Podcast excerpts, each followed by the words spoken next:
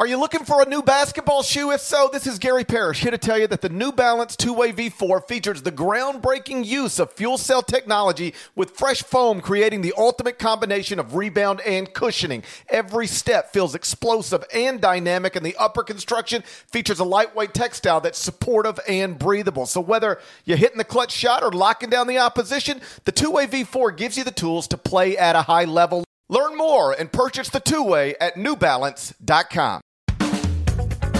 Hey there, it's Gary Parrish. It's Friday, November fifth, twenty twenty-one. Welcome back to the C B S Sports Eye on College Basketball podcast, where we sometimes discuss camel fighting, dodo birds, and leaky black. Matt Norlander is here with me. And today, in anticipation of the twenty twenty-one twenty-two season that starts in, in four days, we're going to focus on some big predictions, Final Four picks, sleeper teams, so on and so forth. But before we get into that, let me remind you, uh, especially if you're new here or back after taking off the offseason, let me remind you where Norlander and I disagree on what are typically the seven best conferences in college basketball. In the American, uh, we both have Memphis winning the league over Houston. In the A C C, we both have Duke. In the Big twelve, we both have Texas, which seems mildly disrespectful to Kansas. In the Big East, we both have Villanova. In the Pac twelve, we both have Mick Cronin's U C L A Bruins. So we're on the same page at the top of those five conferences, but we're not on the same page in the Big Ten or the S E C.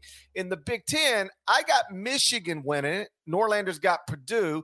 In the S E C, I have Arkansas. Norlander has Alabama. So let me ask you this, Deadleg. Which of those teams are you less sure of as a likely conference champion heading into this season, Purdue or Alabama? I'll give you that in just a second. But first of all, mm. you said disrespectful to Kansas. While that, that could well be true, as someone who had to publish his annual United States of College Basketball this week, and across the great state of Texas was a big old Longhorn logo instead of the reigning national champions, just here, I'm here to report the Baylor fans have found me. They have very much found me oh, and are and they are not happy. And we're, again, this is a projection of the season ahead. Last year, at, before before last season, guess what logo was there? A big old B U. But this season, so when you say it's disrespectful to Kansas, you just riled up the Baylor fan base even more. No, no, no, no. I'm Baylor knows I'm ride or die. I'm, I've been I've been I've been with Baylor from the jump. You're the one that's been constantly disrespecting that program and everybody in in the Drew family, including the little dog Huck. Huck, who could forget Huck? You're not ride or die right now. You're with me, Texas to win the Big twelve. That's not ride or die. Yeah, but my heart's with Baylor. Okay. My brain is with Texas, but my heart is with Baylor. My favorite thing about the uh, in, uh, map of the United States college, however you say it, um, was New York being Saint Bonaventure. I love second it. Time, second time in four years. Syracuse fans by far the most just completely butthurt over this. Completely. But it's by every objective measure. Bonnie's supposed to be better. I woke up this morning. I was, I was, um, I really, I was just having fun with one Syracuse fan, and they're like, New, New York is a joke. And so I quote tweeted it, and I said, no, Stephen, the joke is the fact that Syracuse let Saint Bonaventure pass it by as a program. Mm-hmm. And I said this like two days ago. So I woke up, checked my verified mentions, and it had been favorited by Woj.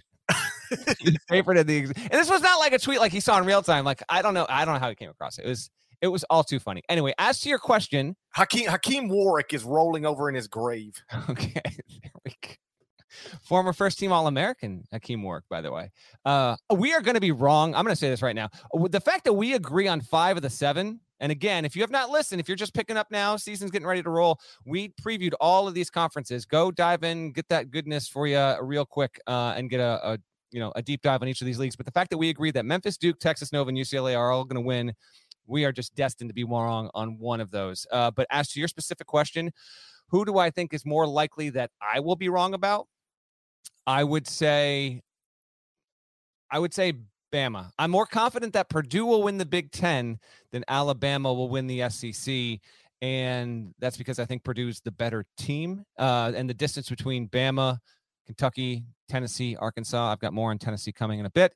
Um, that just leads me there. And when we did this and kind of prep for this pod, I guess I knew, but I had forgotten that we, I thought, I was like, okay, we'll go over the ones that we just, just, you know, remind the listeners, where do we disagree on who's winning these leagues? And I thought for whatever reason, we had like three or four differences. The fact is, it's just the Big Ten and the S E C, and it's only not surprising in this regard. Those are the two leagues that are considered to be the biggest toss-ups, as we previewed on those conference look-ahead episodes. Those are the ones that are just considered the big, the biggest toss-ups. You know, you can make an easy case for U C L A, super easy for Nova, compelling one for Memphis, uh, Duke, understandably, and then Big twelve, say what you will, Kansas, Baylor, and Texas. You know, um, Texas is is is the one that going into the season, um, a lot of people think have the best chance to do it. So for me, it's it's Bama over Purdue. I'm I'm I'm all in on the Boilermakers. I'm also in less sure about my S E C prediction than anything else, and it's only because I think there's at least four teams on paper that can win that league, and there's not much difference between those teams. It's obviously Arkansas, Alabama, Tennessee, Kentucky. You know, uh, as I, you know, in the preseason top twenty-five and one, I've got those teams tenth, twelfth, fourteenth, sixteenth. At KenPom, I think it's thirteen, fifteen, seventeen, nineteen. They're all right there together. And, you know, over the weekend, Tennessee had an exhibition, and it's just an exhibition, but Kennedy Chandler looked awesome. And if he's going to be awesome, then they're going to be really good. Um, every time I look at Kentucky's roster, I like it more. Multiple ball handlers, multiple shooters, uh, a, a physical presence in the middle in Oscar Tshiebwe. Um, you know, Alabama's, I, I don't think there's any doubt they've got a chance to be, you know, outright back, uh, you know, back-to-back outright S E C champions. And if Nate Oates is able to pull that off, he'd be the first coach to do it. Uh, since Billy Donovan did it in back-to-back years at, at Florida. And then Arkansas is actually my pick. so I so I love those other three teams, but I picked Arkansas. I think that's a total toss-up. I, I, I'm obviously not predicting this, but if you told me those four teams finished within one game of each other or tied with each other, that wouldn't be the most surprising thing in the world to me. Agreed. Um, I'm just I'm I'm excited to see where we wind up being – a little askew or off in the top ten to fifteen overall with all our teams there. And I think that those two leagues specifically, again, the S E C is super fascinating because of the teams at the top. It just, it seems like a wide open race there. And I think the potential for one of those teams to underwhelm us, I think, is also a possibility. If you're going to have three or four teams that are in the mix to win the league, I think there's a, a chance that one of those teams just doesn't quite hit. They get to the tournament, but they just wind up being closer to an eight, nine, ten seed as opposed to being in the running for two, three, four seed. I also think will be on the table, and it's a matter of what team will that be, and specifically in the S E C, is it going to be like, will Musselman be able to carry over with a lot of roster turnover year over year? Kentucky, obviously, after having just a horrendous season, will they be able to bounce back, or will we see kind of more of the same? Tennessee, underwhelmed. Can they play to what we think that they can uh, they can be? And then Alabama brings back plenty of talent, but it's not a program that's accustomed to being in the top twenty-five annually. So I'm just intrigued to see if we uh, if we wind up being right. You said ten, twelve, fourteen, sixteen in your rankings. Will those four maintain their status for most of the season in the top twenty-five? We'll find out soon enough. So Deadleg and I um, only have one matching projected Final Four team. We're going to get into Final Four teams next. But first, check this out. This episode is brought to you by Progressive Insurance. Whether you love true crime or comedy, celebrity interviews or news, you call the shots on what's in your podcast queue. And guess what? Now you can call them on your auto insurance too, with the Name Your Price tool from Progressive. It works just the way it sounds. You tell Progressive how much you want to pay for car insurance, and they'll show you coverage options that fit your budget. Get your quote today at progressive dot com to join the over twenty-eight million drivers who trust Progressive. Progressive Casualty Insurance Company and Affiliates. Price and coverage match limited by state law. Robert Half research indicates nine out of ten hiring managers are having difficulty hiring. If you have open roles, chances are you're feeling this too. That's why you need Robert Half. Our specialized recruiting professionals engage with our proprietary A I to connect businesses of all sizes with highly skilled talent in finance and accounting, technology, marketing and creative, legal, and administrative and customer support. At Robert Half, we know talent. Visit robert half dot com today. So Norlander and I only have one matching projected Final Four team. Surprise, surprise, it's Gonzaga. We both have Mark Few in the Final Four for what would be the third time in a five-tournament span. This is the biggest problem with that stupid tournament getting canceled, is you can't say third time in six years because it misrepresents the – You just – you just say three out of the past six tournaments. That's what you got to do. You just got to reference the tournament on its own timeline. Well, you know? It would be three out of three would be for Gonzaga. If they get there, it'd be three out of the past five. Right. Yeah. But it'll be three in the past six years. Yeah. I hate that. I wish you- if for no other reason, if you're looking for another reason, I hate this dumb pandemic.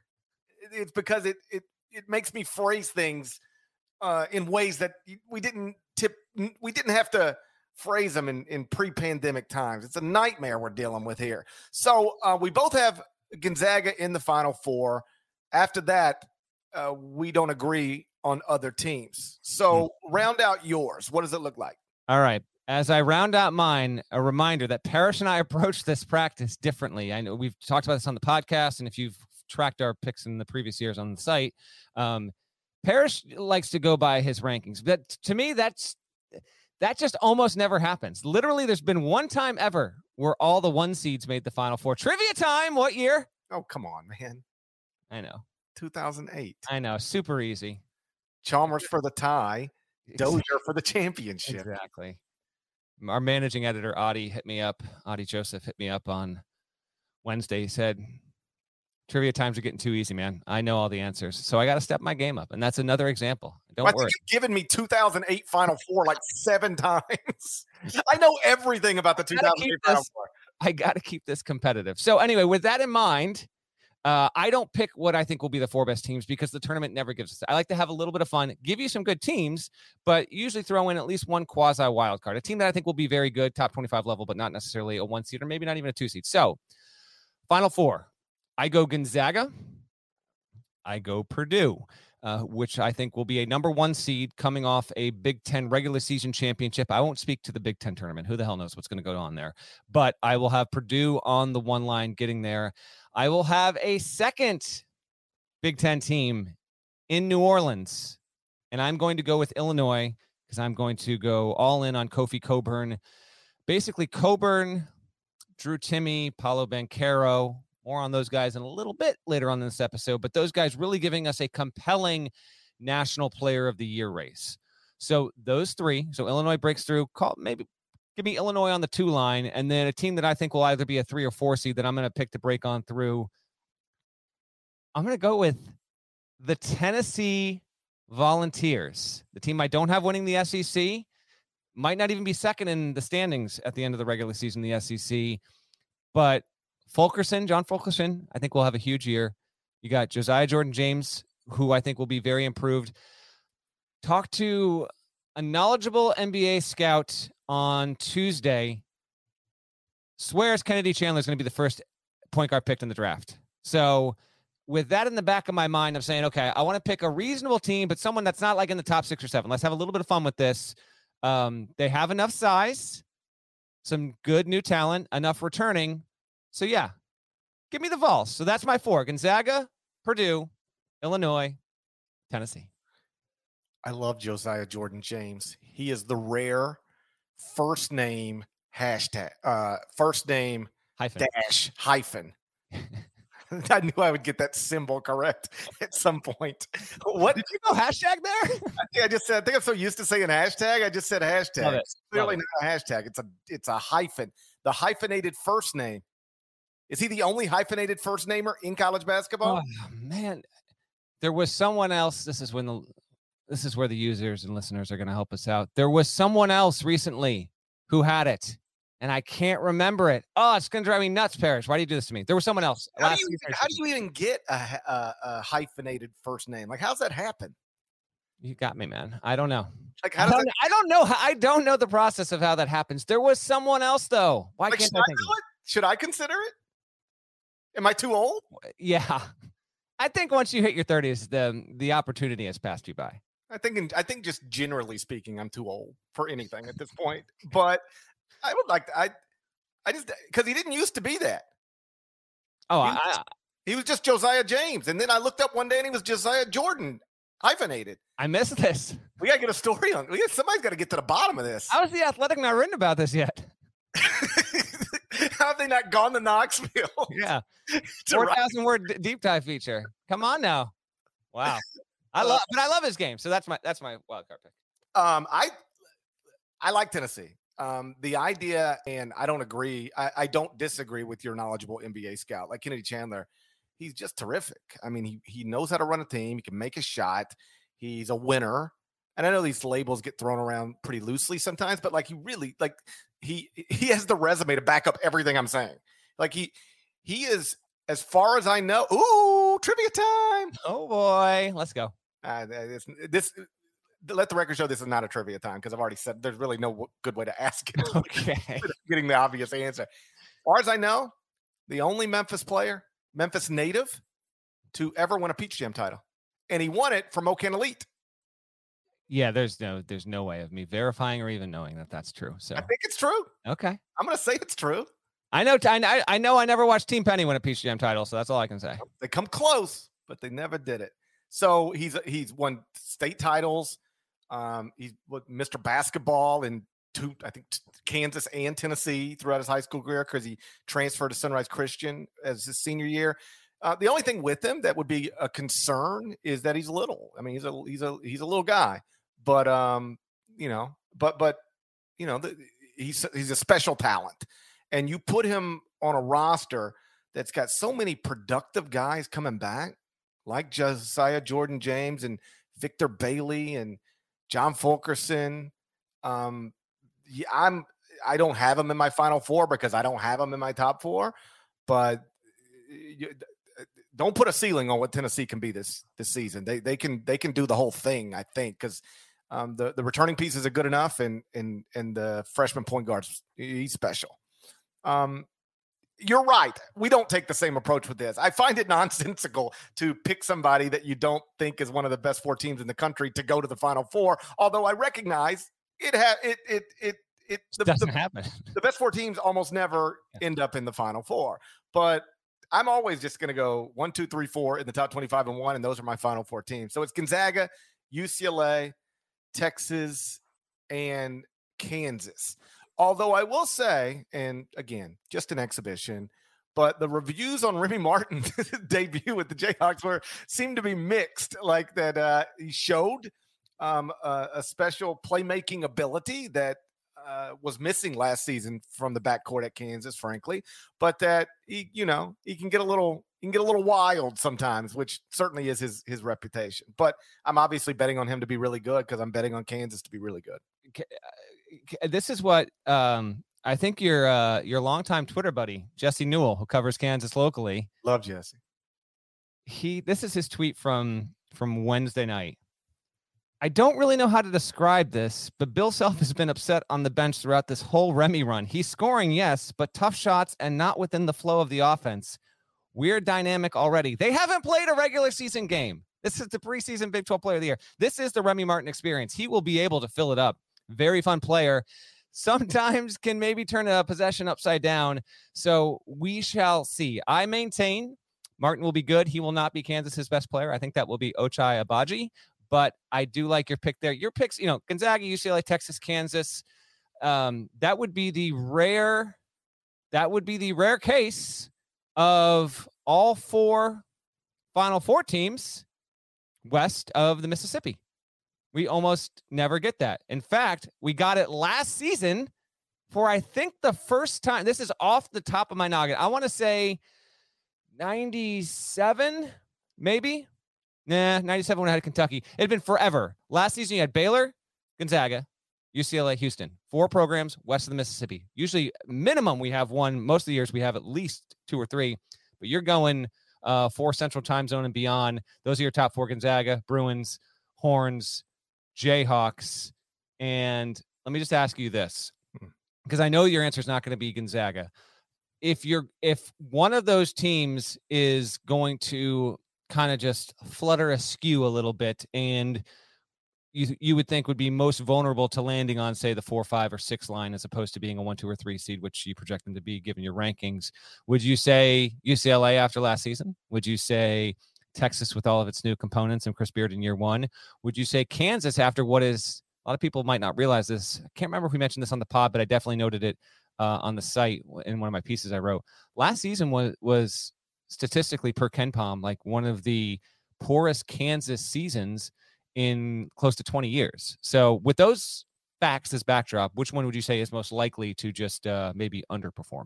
I have made this point before. I think some of that and some of what happened at Duke and some of what happened at Kentucky, because they didn't have those incredible home court advantages that they usually have. I, I think that impacted the quality of those basketball teams and, and, and, and certainly played a role in Kansas, um, you know, being sort of whatever relative to what it normally is. And I don't think it's a coincidence that Bill Self took his worst loss ever in terms of point differential inside Allen Fieldhouse in a time where Allen Fieldhouse had limited capacity. That won't be the case this season. Um, so um, good luck going in there and winning. Uh, I believe in all these teams. I don't really, I'm not skeptical of any of them. I mean, it's, it's not just four good rosters. It's four great coaches. You know, sometimes you can look at a roster and people will be like, yeah, but the coach is, you know, quite, you know, I don't, I just can't believe in that coach. You know, that gets said sometimes about some teams. Well, with these top four in my top twenty-five and one, no, no, I don't think you, you can't intelligently question any of the coaches. They're all terrific with a proven track record, well-respected within the sport by their colleagues. So I think they're all going to be really good. But if you had to pull one to say, yeah, if they ended up a five seed instead of a one seed, it wouldn't be the craziest thing in the world. Maybe Texas, just because it's so many new pieces. And it's so many new pieces, uh, you know, from places that just didn't win. That's right. You know, they, they enrolled a lot of talented dudes. Ain't none of them ever really won anything. And so can Chris Beard take them and, you know, and, and, and develop them and figure out rotations and turn it into a winner? Yes. I clearly, I believe that. I've got him in the Final Four, but that is what he'll have to do. I, I don't mean this as bluntly as it sounds, but he's going to have to turn a lot of losers into winners. And, um, He he's obviously equipped to do it uh, based on what he's done at Little Rock and Texas Tech, but that is what he will have to do. Whereas all Mark Few's got to do is just keep doing what he's been doing. You know, all Mick Cronin's got to do is continue to be the best coach in U C L A basketball history. And all Bill Self has to do is, you know, do what he's been doing for, you know, decades now. Fair enough. Now, those are our Final Four picks. Let's go to national title game.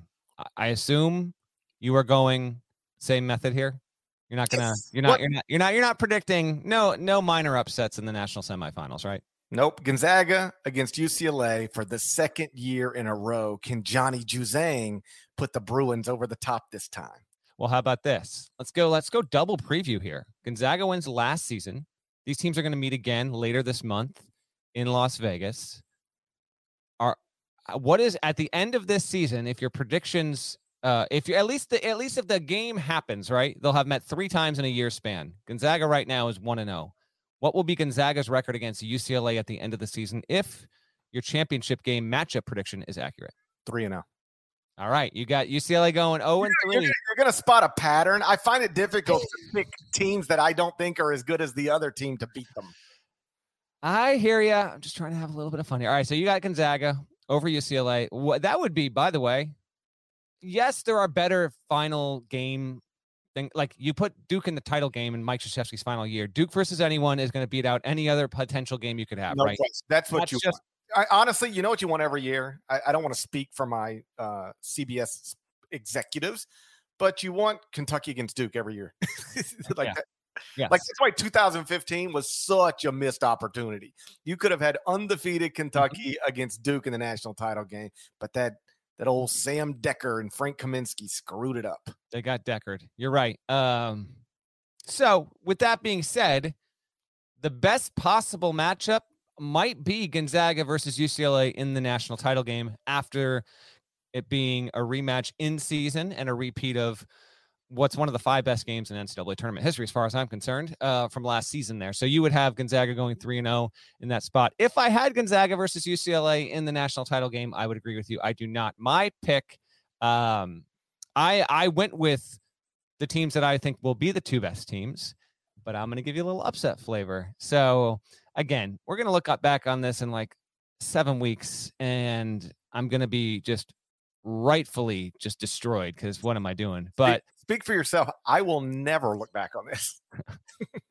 This is, soon as we, as soon as, as soon as I shout out Devin Downey, I'm done with this forever. Well, here's here's the thing. As a reminder, this is our last, for everyone listening, this is our last podcast that is only on audio form. All the other podcasts coming are still going to be on audio. However you're listening to this, whatever service, nothing's changing there.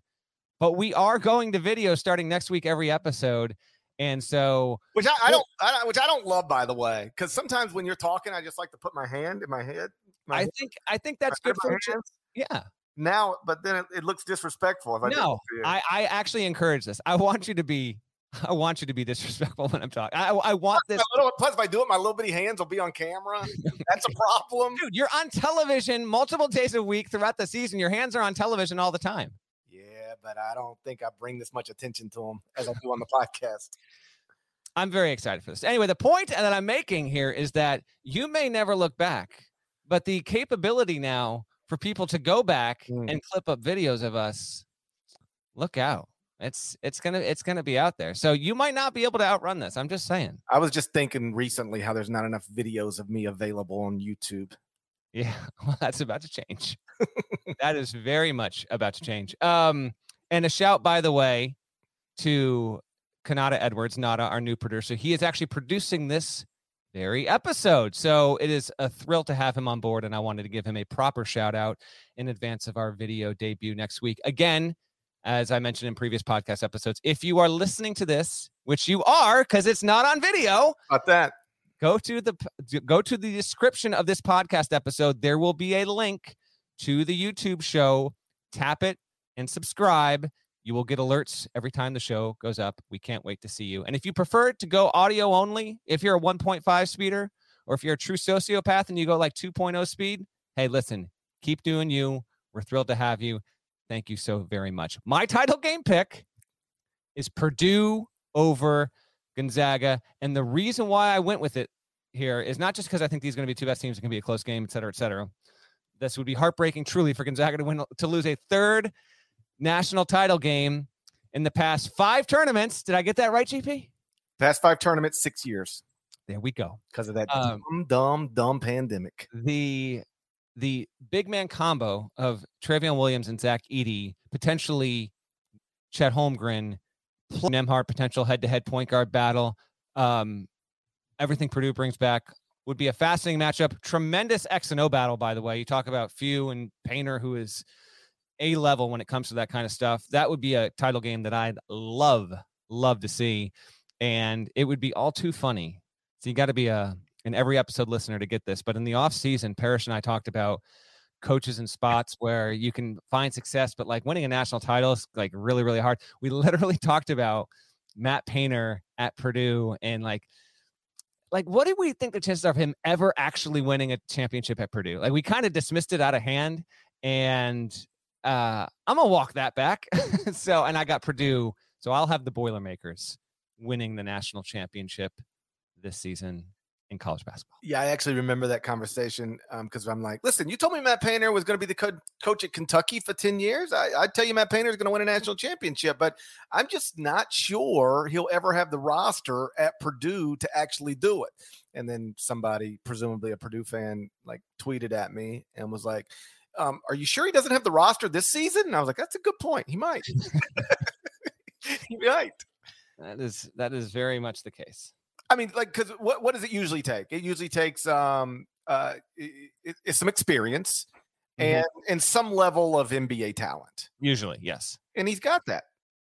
And, and and to speak the obvious, like the genuine coaching acumen. Very rare will you see a coach win a national championship where if you talk to other coaches worth their salt, they'll be like, eh, I don't know. It's it's happened, but it's but it is it is not it is not that common. All right, what else we got tournament prediction wise here for this season, G P? So. Um, look at, at some possible sleepers. Like what team did I not put in the preseason top twenty-five and one? Team that's not in your top twenty-six, you one to three fifty-eight. Uh, what team could you envision winning two games in the N C double A tournament, making and and see that's not even the right way to phrase it because what if they win a first four game? I know, I know, I know, I know. Could, I thought about this. I know. What team not in the top twenty-six could you envision making the Sweet sixteen? Okay, so my first team that I went to, because I didn't want to go to like the twenty-seventh or twenty-eighth team or twenty-ninth team. So the first team I thought was Arizona, but I thought they're too close to my, they're like in my top thirty. I wanted to pick someone a little bit different. And then I was like, oh, I got it. I think UConn's great. Nah, UConn doesn't doesn't count because you've got UConn. You you like the Huskies there. So I did not count uh, UConn. So I was like, all right, let me get a little bit further down. And the team I went with is actually, from a metric standpoint, is is like a genuine sleeper long shot. I'm going Rutgers. Preseason projected to be the tenth team in the standings in, in both Torvik and KenPom. Uh, number ten out of fourteen Big Ten teams. They're fifty-ninth in Torvik, G P. So I will go Rutgers here. They're, I got them thirty-nine in my list. But with the return of Ron Harper Junior, who uh, I know you love, Geo Baker, who is, like, if he can be just a little more consistent. And then uh, I think Cliff Omarui is going to have a phenomenal year as a big for Rutgers. I think he will be one of the most improved players in the conference. They almost made it last season. Remember, they had that game in hand. I guess, would you have been in, I, I'm, I lost track. Would you have been in studio for the first weekend last year? Or were you at home when all that stuff was going on? Because that was like a very frenetic, crazy moment when Rutgers had the game in hand against Houston. They blew it. Where were you? Do you remember? I, I, New York, I, I believe I was in, I was in studio for the entire N C double A tournament, you know, in, before going to Indy for the Final Four. I was, I was, I was, th- I basically lived there for like hour long. Look. Now it's now, it's now coming back to me. You got to remember John, uh, John Rothstein was in the bubble. He was, that's right. And that meant I had no days off. It was awesome. But like, I, I, I worked basically every day in studio in, in N C double A tournament. That's right. That's what I thought it was. I just couldn't remember for certain there. Um, but when that game was happening and like Rutgers had it, and it was a, it was a classic, like Houston, it speaks to Sampson in that program. Like they, they have a way of pulling out, like if it's a tight game with two, two and a half to go, if you're not buttoned up, they're going to steal it from you. They just are going to do that. And they did it against Rutgers. So point is, a big time season for Rutgers last season. We were great to see them make the tournament because they were good enough the year before. There was no tournament the year before. And so this is the standard where Rutgers is at right now is Pikel has that program and its fan base, even though it's projected to be tenth in both Torvik and KenPom, and tenth in the Big Ten is not going to get you the tournament. I don't think it will. Nine, maybe you got a chance. ten is, that's a tough sell. Not that it's impossible, but I think they'll overperform that, get back to the tournament. And again, this is the long shot. I'm not saying it's overly, it's overly likely. I, I like thirty-five other teams ahead of Rutgers this season, but if you're asking me to pick a, a potential dark horse, just give me a team that's well coached and has two really good players that decided to come back, play for that program, and been to the tournament. Rutgers is my pick. I went with a team that we talked about recently because this question was sort of phrased just slightly differently. It was like, what unranked team could end up in the top ten at some point this season? And my answer was Virginia Tech. And so I would circle back to Virginia Tech on this one. You know, they get five of the top six scores back from a team that made the N C double A tournament. Um, Kebe Aluma, I, I don't think is a household name. Um, I'm not, I'm not sure any college basketball player is a household name, but you know, we're not talking about uh, Aaron Rodgers here. Um, but he's a really good college basketball player who was fabulous last season. And if Virginia Tech exceeds expectations and is, you know, a top twenty team for, for a, a chunk of this season, uh, it's going to be hard to, to, to avoid him b- because he's a statistical monster. Like, you know, led Virginia Tech in points, rebounds, blocks per game. Um, so they bring back five of the top six scores from that team that went to the tournament. And then they add Storm Murphy, who's a transfer from Wofford. He averaged seventeen point eight points. And who knows how that'll translate to the A C C. That's the, the, Um, I had a buddy who did uh, some research on this one time, like compiled the data. And basically, I don't want to misquote the data, but um, the way I remember it was when you transfer up, your your production gets cut significantly, maybe like almost in half. So I, I don't think Storm Murphy's going to average seventeen point eight points per game. Um, but the more interesting thing that he did at Wofford his last season is he he made forty percent of his threes and he took seven point three per game. That translates. That's just shooting. And I don't think he's going to take seven point three per game, although if he can make forty percent of them, I'd let him. Um, but he's going to – he adds shooting to a team that returns a lot of guys that are um, accomplished and good. Virginia Tech is, a, is like, if I did a top twenty-five and two, I think they'd be, they'd be, they'd be twenty-seven in that list. Um, another team that I, I had as a, under consideration, U S C, but you've got them in your top twenty-six. You know, they bring back six players, uh, barring this from David Cobb's Pac twelve preview, but they bring back six players who started at least one game last season, including Isaiah Mobley. They add Boogie Ellis. Um, and then my, my team that I would throw in there that is certainly not projected this way by any human or computer is Mississippi State. I think Mississippi State can be good. I think this is going to be Ben Howland's best team in Starkville. Brings back Iverson Molinar, adds Garrison Brooks, adds D J Jeffries. Like, that's a pretty good, you know, experienced group of three right there. I, I if if we look up at Mississippi State's, like, you know, ranked seventeenth in the country in middle of January, I, I could envision that. I think this is going to be Ben's best team he's had since he since he moved to since he since he left Santa Monica, California, for Starkville, Mississippi. I told Ben one time, I was like, you got to be the only person in the history of the planet who's ever done that.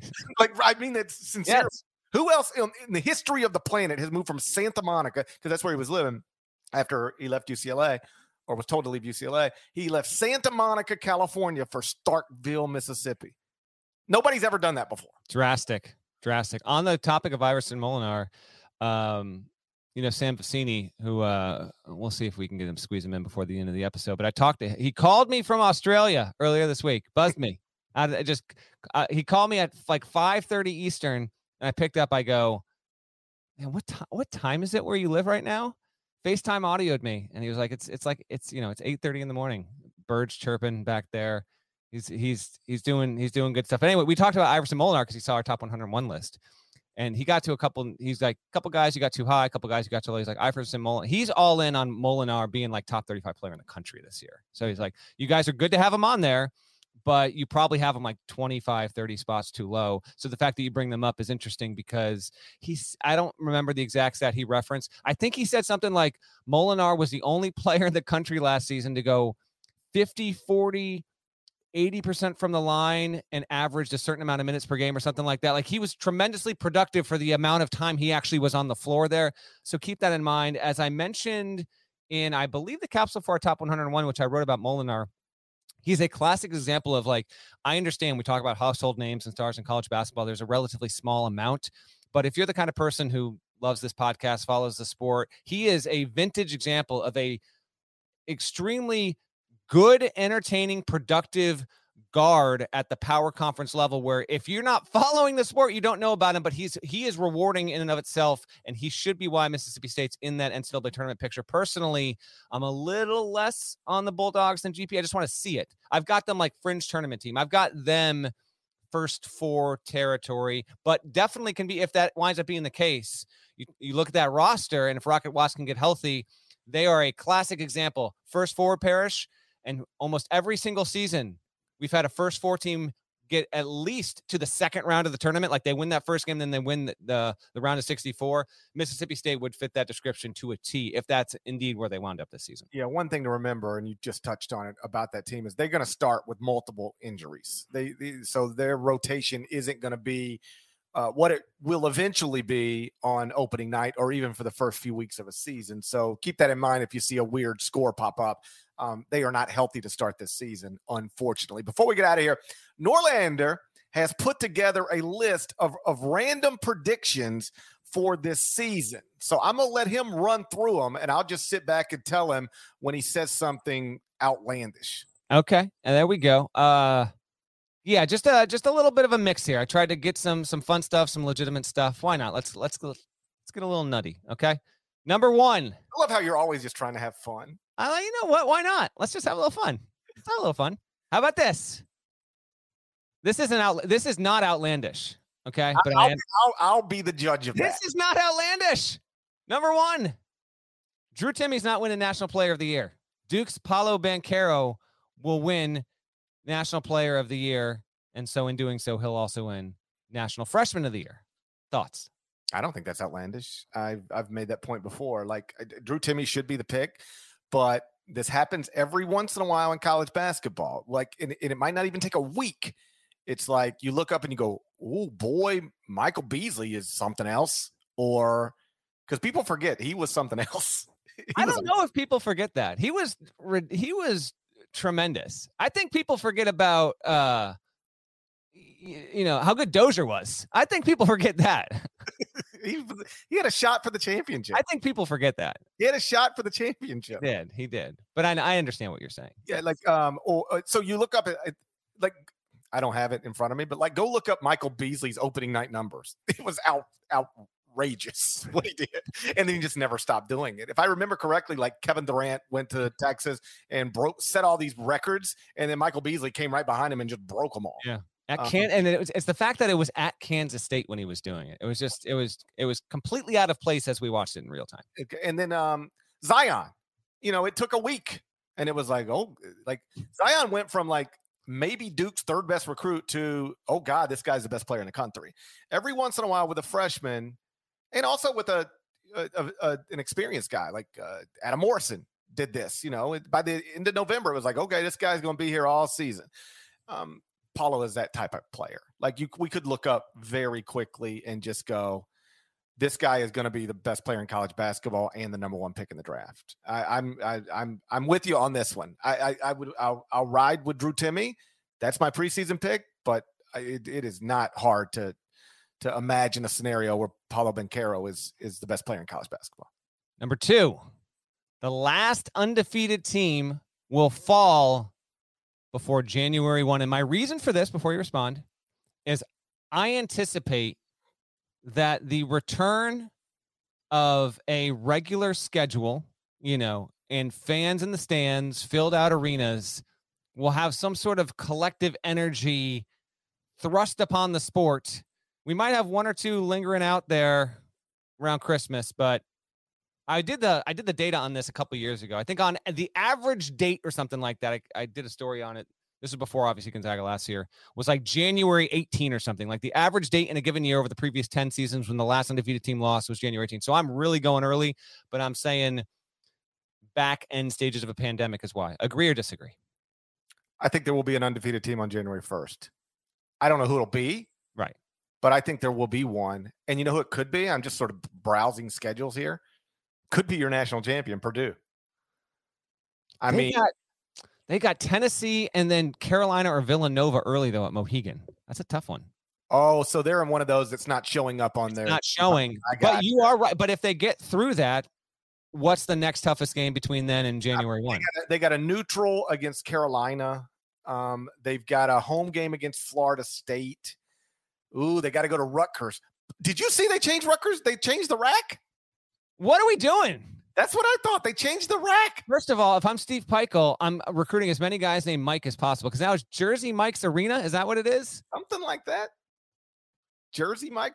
Jersey Mike. If I'm a if I'm a baller named Mike and I want to go play hoop in Jersey, I want to go. I want to go play for Rutgers. Cash in on the N I L, you know, side opportunities. I'm I'm not with it. It's it's the rack forever. Okay, the rack. Get that out of my face. Yeah, get out of my face with that. All right, so maybe it'll, maybe it'll be Purdue, but I I listen. That's again. Kind of fun, kind of bold.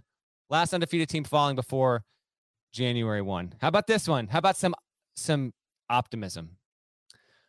We're going to be somewhere in the neighborhood of about five thousand eight hundred fifty games played this season if most or all go as scheduled.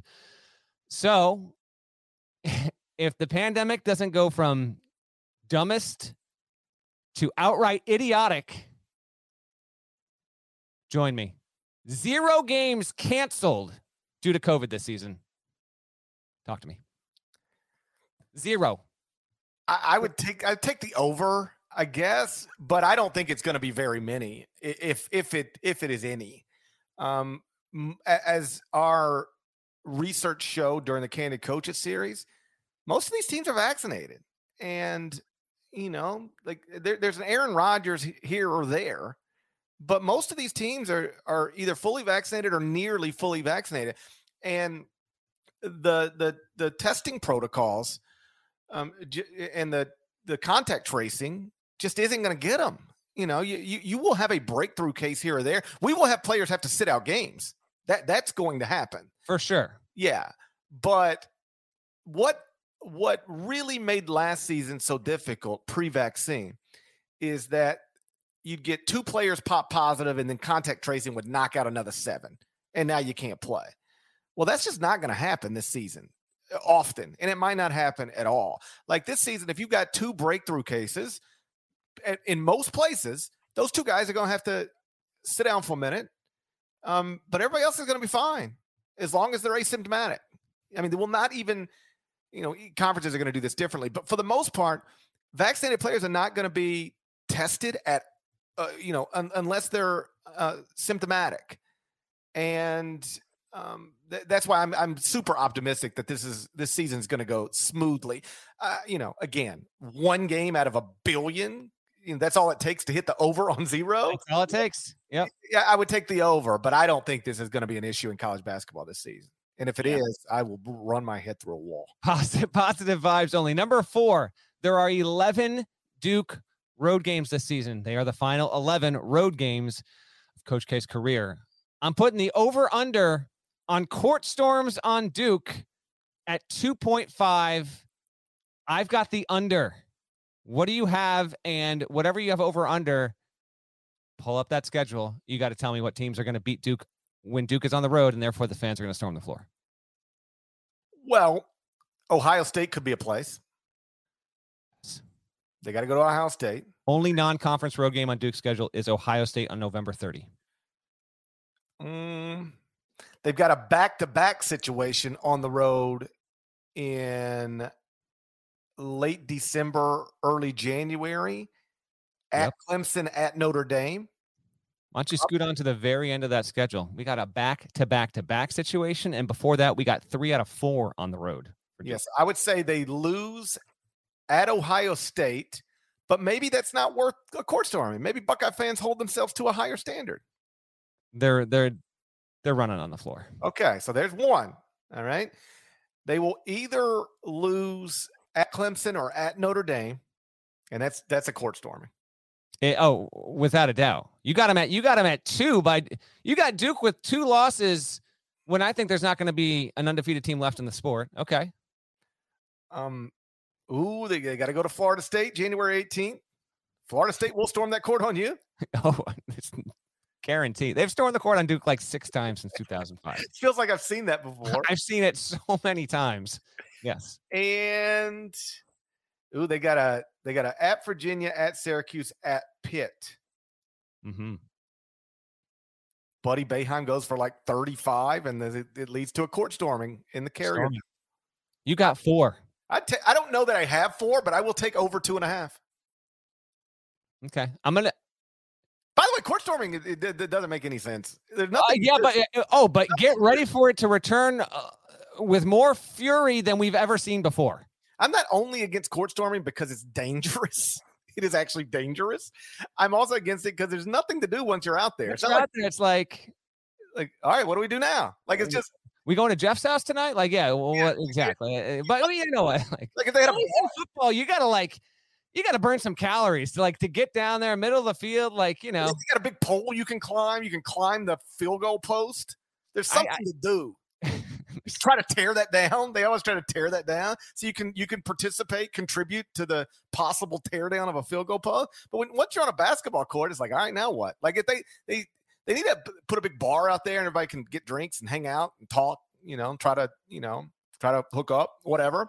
But like you know, you know? basketball but, court's a little bit different, but it makes for a, it still makes for a, you know we're on the same page here, but uh it makes for a nice sure. scene up until somebody gets paralyzed from the neck down. Exactly. All right, number five. The one thing I love about this sport is every single postseason is unique. There has never been and never will be the same exact set of N C double A tournament teams. This season, I've got ten teams that were single-digit seeds last season not getting back to the tournament at all. So these were single-digit seeds, and I can give you one of them with one hundred percent certainty. Oklahoma State will not be in the twenty twenty-two N C double A tournament. Also, I've got Iowa, Creighton, Missouri, Colorado, L S U, Wisconsin, Georgia Tech, West Virginia, and Clemson. Those are ten teams not dancing in March that were not only dancing last March, but were single-digit seeds.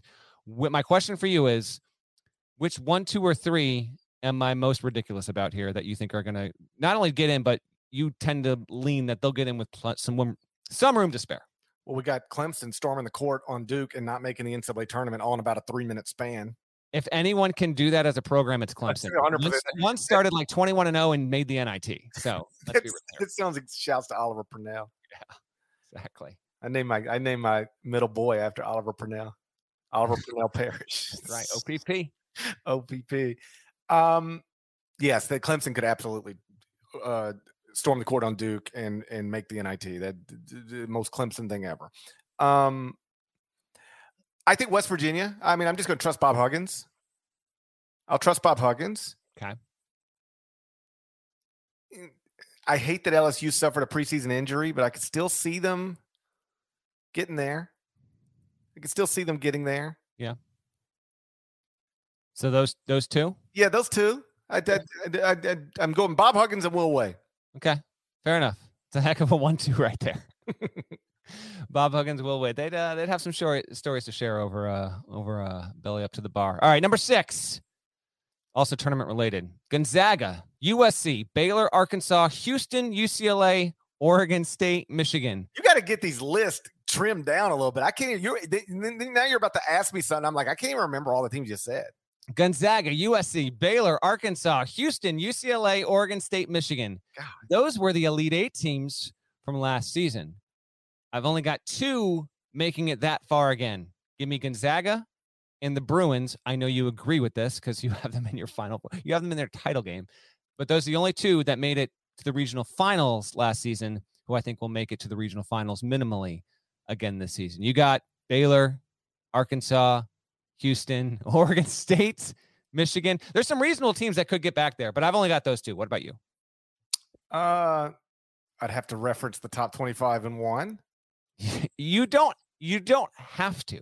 If you're feeling like if you feel it in your bones right now that you're going to ride with Beaver Fever and Oregon State's going to do this two years in a row, just roll with it. I'm not rolling with Beaver Fever again.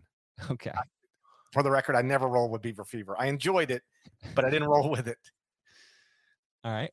Got a seventeen point two million dollars contract extension. How awesome was that? Amazing. I could see Baylor getting back. Obviously, I've got them ninth in the top twenty-five and one.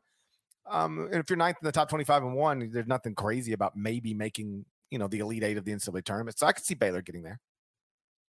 That's it. Okay. I can't remember the, I mean, Arkansas, I could obviously see getting oh, there. That's why I, I was opening the door because you had them as your, as your pick there. Okay. Yeah, number Arkansas tenth in the top twenty-five and one. So I, Baylor, Arkansas, also candidates to join Gonzaga, U C L A in the Final Four. All right. Number seven. Uh, this one's for the mid-major lovers out there. Max A. Smith. Led the nation in scoring last season. Antoine Davis in previous seasons has been a top three scorer in America. I actually think these two dudes are going to give us a fun little side story this season. Give me those guys giving us one of the better. Now, we don't really care too much about who leads the nation in scoring in college basketball, generally speaking. When Trae Young was doing it and leading the nation in assists, it was certainly a, a major storyline. We talked about it, did over under on the podcast and all that good stuff. But I think that these guys are going to put up more than twenty-six a game. And give us, like, it's not common in college basketball where the scoring chase between players is that they're they're dropping that many a game. Like, I think they're going to be pretty close one two overall, and they're gonna just be like, we might just open the occasional podcast being like, we don't have too much to say about Detroit Mercy, but good God, Antoine Davis just dropped thirty-nine, you know, that kind of deal. So I think that those two will be our one two in scoring in some sort of combination, and in doing so, um well, at least, you know, A. Smith, because he goes in as a preseason All-American. But if Detroit Mercy can be halfway decent, like, yeah, the, you'll have two guys in the conversation for some All-America, you know, consideration at the end of the season. One of the wild differences between the N B A and college basketball is that in the N B A, you're always talking about who's leading this league in scoring, who's going to get a scoring title. You know, is it Steph? Ooh, John Morant's in the top five now, whatever. College basketball, we never talk about it. Max A. Smith led the country in scoring last season. We never said his name on the podcast until the N C double A tournament, I don't think.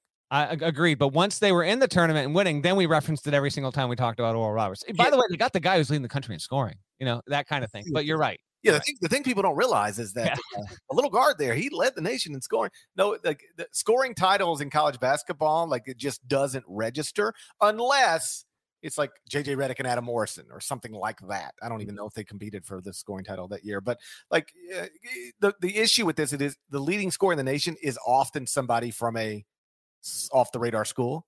Yes. And so it's just not something most people pay attention to. If memory serves correct, uh, listeners, feel free to just find me and correct me if I'm wrong. I believe Morrison led the nation in scoring that year when he, uh, he and Redick shared player of the year uh, uh, awards. All right. Number eight, seven guys at new gigs this season are going to make the tournament in their first year. Tell me if you disagree, or if I missed one, tell me who you'd add to this. And I could, I, this is a lot of these are power conference coaches. I considered every single coach at a new spot, but as it usually goes, if you're taking over a mid-major program, you're usually not in a position to make the tournament. So I go Texas and Chris Beard, Chris Beard's former school, Texas Tech, will get there with Mark Adams. Hubert Davis at U N C will get there. I'm going to give a shout, by the way, to Nada. He has in this notes here. He said his one prediction this season is that the U N C Tar Heels are going to win the A C C with Hubert Davis. That's a little bold, a little spicy, but I like it, Nada. Um, so, yeah, I got, I got Hubert getting there. Tommy Lloyd, Arizona, going to get there. I think Porter Moser's going to get there, but like first four, maybe maybe just misses first four in. I got his former school, Loyola Chicago, getting there with Drew Valentine in his first season. And then I have the Indiana Hoosiers with Mike Woodson getting there, and getting there as like a five or six seed. I, I do like Indiana's potential this year. So those are my seven. Anyone that you disagree with or that you would add to that list? I could certainly see them all getting there. I'm, I'd be, I'm not skeptical of Porter, but I'm skeptical of this Oklahoma team, the roster that is in place. I'm not sure. Um, I'm not sure that I would have Oklahoma in a projected N C double A tournament bracket. Okay. Fair enough. Number nine, over under Eric Musselman's shirtless celebrations in the locker room, four point five for the entire season. I'm going over. What are you going with? Over, you- over four point five means that man's got to be on video topless five times at least. That seems like a lot. It seems excessive. five in thirty-five chances? I don't know if that's excessive. He's how old is Muss? I'm going to say Muss off the top of my head. I'm going to say Muss is fifty-four. He's in for, incredible shape for, for an older gentleman. He is. He is. Uh, listen, no shame. Everyone's got that guy, or at least had that guy in their social group, right? Like I, I can tell you right now, there was guy in college, if there was an opportunity for him to walk around without a shirt on, he was doing it. And that's what Muss is. And there's no there's no shame in it. Whatever. Do what you got to do. Were you that guy, Parrish? What do you think? Dude, I don't even take my shirt off at home now, ever. I, the, the only time I take my shirt off is when I get into a shower. And even then, I, I'm in the shower before I take it off. I, I get in the shower, and then I take my shirt off, and I throw it out of the shower. Oh, my gosh. This is phenomenal. Oh, my God. I, I, I have swim shirts, the whole deal. I got swim shirts. I'm not trying to die of U V rays. That's what I say. People are like, yeah. Why are you wearing a swim shirt? I'm like, I'm not trying to die of U V rays. I, I make myself sound responsible. Truth is, I just hate myself. Do you have Mus's age? Let me find. Muss is a, I'm I was just I was curious because we got I'm saying I'm saying fifty-four. Wikipedia can tell no lies, right? What does it say? Rick fifty-six. fifty-six. Good on him, man. Staying in shape. Are you going over under four point? You went under. I went over. Yeah, I think I unless like he's just gonna like whip Mercer on opening night and take his shirt off. Like there's only so many opportunities to take your shirt off if you're the coach of a preseason, you know, top uh, fifteen team. I don't know how many opportunities you're gonna have, have to do it. Okay, although, I, although, although it would be hilarious. Oh, so if, good. If you, like, beat Mercer by twenty-five on on you know next Tuesday, when when comes into the locker room with his shirt oh, all fired up. That's incredible. I hope so. The next one, got three more quickies before we get out of here. You have agency over the next one, number ten. Over under Devin Downey shoutouts by G P on C B S Sports Network this season. I'm setting at two point five, and I am taking the over. He does usually get in one, and sometimes he'll get a little, he'll get a little uh, hockey assist from Stover or maybe Zook. Um, so, but I'm going over two point five Devin Downey's on the set this season. Can you make it happen? I, I can easily make it happen. Like, you know, this is, I'm in charge of what comes out of my mouth. I could easily do it. The problem is to do it where it um, is at least reasonable. Um, you need like a, a South Carolina victory, and we're dealing with the highlight, a South Carolina highlight. Yes. Uh, it's gonna be tough. It might be tough, you know. the South Carolina's got to be playing and winning on the same day that you're on the set. I didn't think about this. Yeah, and like that, that's tough. The problem. How often am I in studio when they're playing, and how often are they going to win when they play? I think that's the bigger question. How often are they going to win when they play? The the the my my my more uh, what I'm more likely to do is anytime I have a um, one of my little homies from Memphis in the highlight package. I can reference him as my little homie from Memphis.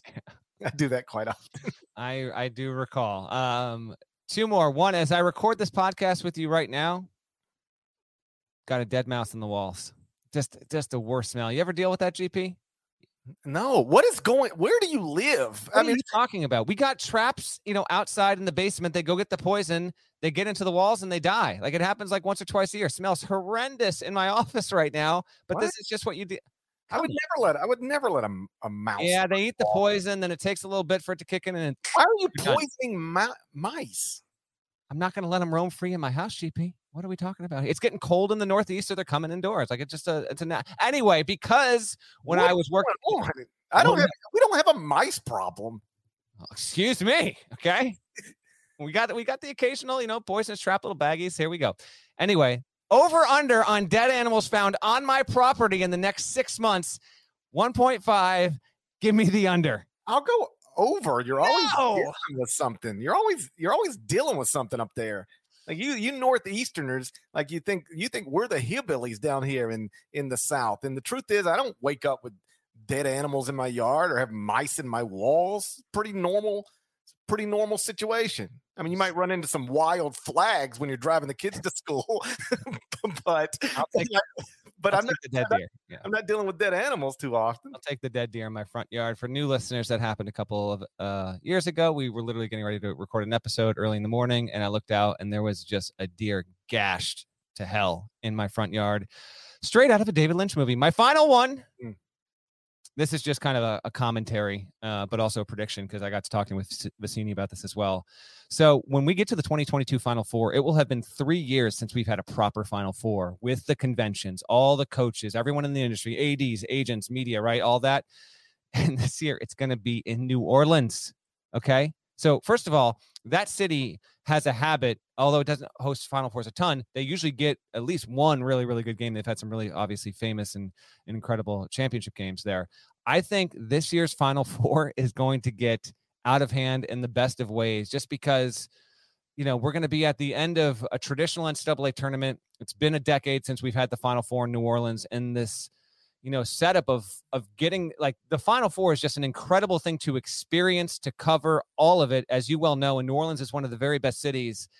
This is kind of my send off as we get ready to start this the season next week. I just can't wait to experience that, G P, once we get to April, because I understand why Indianapolis is considered a great setup and San Antonio is awesome. I've only covered one Final Four in New Orleans. It is my favorite city for this. And the idea that we're going to get our first regular Final Four and it's in New Orleans, I can't wait for that. It's exhausting. Okay. It's too much. The thing I love about Indianapolis is that there's beautiful hotels, great restaurants, and the dome, and it's all right there within walking distance. And stuff closes. They tell you you did nothing else to do. It's time to go home. Like every once in a while, we'll end up in that cigar bar. You know that place? Oh, I remember. Like every once in a while, you'll end up in the cigar bar, whatever that place is called, yeah, uh, in, in downtown Indianapolis, a little later than you wish. But, it, it, you know, the night's over. The night ends. New Orleans, if you don't want the night to end, it doesn't have to. And I'm not good with places like that. I need to be told to go home. Even if I have no interest in going, like I might say, I might say, um, I don't want to uh, go out tonight, or I'm tired, or I'm, but once I'm in it, I'm in it. And then I, I need somebody to tell me to go home. Nobody in New Orleans ever tells you to go home. That's a problem. I know, man, but I'm looking forward to it. Season starts next week. Going to video. Again, subscribe in the podcast description or go to either our Twitter feeds and the Ion College Basketball Twitter feed. Be sure to follow that as well. We can't wait to see you. And uh, season right around the corner. Let's do it. Shouts to Devin Downey. Shouts to Chester, South Carolina. Shouts to Ish Wainwright, legend. Shouts to Larnell. Thank you guys for listening once again to the Ion College Basketball Podcast, middle of the dumb pandemic of my lifetime. If you're not subscribed, please go subscribe anywhere you subscribe to podcasts, including Apple Podcasts. We'd appreciate it. Rate it, review it. Five stars, nice words. We will talk to you again real soon. Till then, take care.